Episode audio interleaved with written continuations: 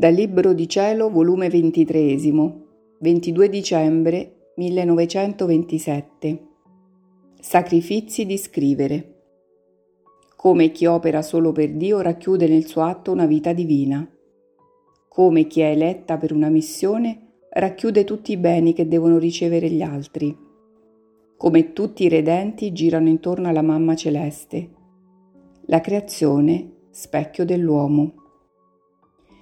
Dopo essere stata quasi una notte intera a scrivere, mi sentivo sfinita di forza e pensavo tra me quanti sacrifici, quanto mi costa questo benedetto scrivere, ma quale ne sarà l'utile, il bene, la gloria che do al mio Creatore? Se con questi sacrifici potrò far conoscere il regno del fiat divino, sarà tanto guadagnato, ma se non l'otterrò questo i miei sacrifici di scrivere saranno inutili e vuoti e senza effetti. Ora, mentre ciò pensavo, il mio amabile Gesù è uscito da dentro il mio interno e stringendomi a sé per darmi la forza mi ha detto Figlia diletta del mio volere divino, coraggio nell'andare avanti, niente inutile di ciò che si fa per me, perché quando l'anima fa un atto solo per me, viene a racchiudere nel suo atto tutto me stesso, e racchiudendo me stesso il suo atto acquista il valore di una vita divina, la quale è più che sole, e il sole per natura sua primeggia su tutte le altre cose nel dare luce, calore ed effetti di beni innumerevoli a tutta la terra. Onde tutto ciò che si fa per me, per sua natura, deve portare gli effetti del gran bene che la vita divina contiene.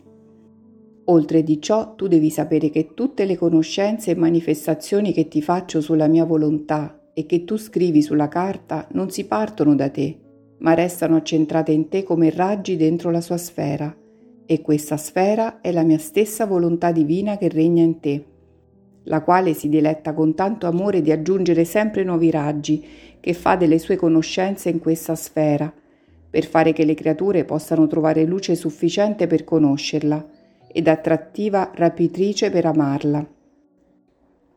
In questa sfera saranno racchiusi tutti i raggi per formare il regno del volere divino, tutti i raggi, partendo da dentro una sola sfera, avranno uno scopo unico di formare il mio regno, ma ogni raggio avrà un ufficio distinto. Un raggio racchiuderà la santità del mio fiat divino e porterà santità, un altro felicità e gioia ed investirà coloro che vorranno vivere in esso di felicità e gioia.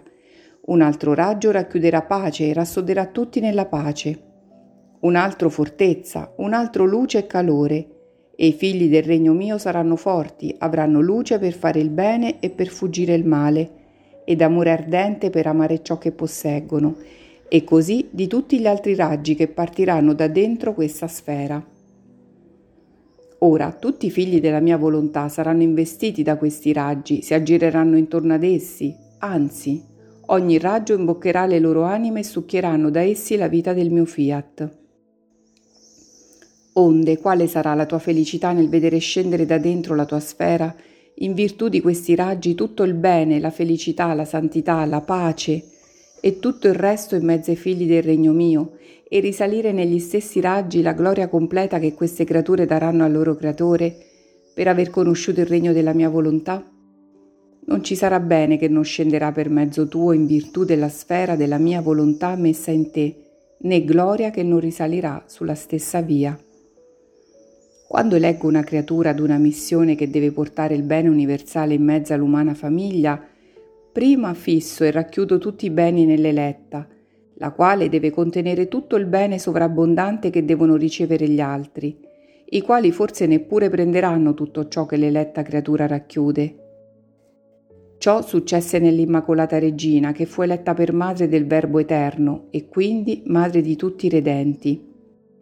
Tutto ciò che essi dovevano fare e tutto il bene che dovevano ricevere fu racchiuso e fissato come dentro una sfera di sole, dentro la sovrana del cielo, in modo che tutti i redenti si aggirano intorno al sole della mamma celeste, in modo che lei, più che madre tenerissima, non fa altro che imboccare i suoi raggi ai figli suoi, per nutrirli con la sua luce, con la sua santità e col suo amore materno. Ma quanti raggi che spande non sono stati presi dalle creature perché ingrate non si stringono tutte intorno a questa Madre Celeste? Dunque chi è eletta deve possedere di più di quello che dovrebbero possedere tutti gli altri insieme. Come tutti trovano luce nel sole, ma in modo che tutte le creature non prendono tutta l'estensione della luce e l'intensità del calore, così successe della mamma mia. Sono tali e tanti i beni che essa contiene che più che sole espande i benefici effetti dei suoi raggi vitali e vivificanti. Così sarà per chi è stata eletta per il regno della mia volontà.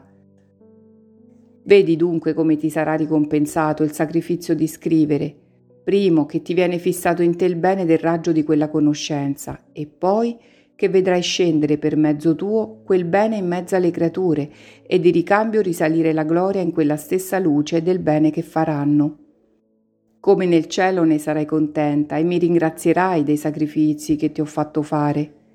Figlia mia, quando un'opera è grande, universale, che racchiude molti beni che possono tutti fruire, ci vogliono più grandi sacrifici e chi è eletta per prima deve essere disposta a dare e sacrificare tante volte la sua vita per quanti beni racchiude, per dare insieme con quei beni la sua stessa vita a bene degli altri suoi fratelli. Non feci altrettanto io nella redenzione? Non vorresti tu forse imitarmi? Dopo di ciò seguivo il mio giro nella creazione per seguire gli atti della divina volontà che ci sono in essa ed il mio amato Gesù ha soggiunto. Figlia mia, prima che fosse creato l'uomo, volli creare prima tutta la creazione, che doveva servire come specchio dell'uomo, nella quale specchiandosi doveva servirgli come copiare in se stesso le opere del suo creatore. Doveva essere tale e tanta la copia che doveva fare in sé di tutta la creazione, che si dovevano vedere nell'uomo come specchio tutti i riflessi di essa e nella creazione tutti i riflessi di lui, sicché l'una doveva specchiarsi nell'altro. Il Dio amò più l'uomo che tutta la creazione, perciò volle prima formargli lo specchio delle opere sue, dove rimirandosi doveva copiare l'ordine, l'armonia, la luce, la fermezza delle opere di colui che lo aveva creato. Ma ingrato l'uomo non guardò questo specchio per copiarlo e perciò è disordinato. Le sue opere sono senza armonia, scordanti, come uno che vuole suonare senza imparare la musica, che invece di dare piacere a chi ascolta dà fastidio e scontento. Il bene che fa è senza luce e calore e perciò senza vita ed incostante ad ogni soffiare di vento. Ecco perciò che per chi deve vivere nel mio volere divino la chiamo a specchiarsi nella creazione, affinché spaziandosi in essa trova la scala per salire nell'ordine della mia volontà.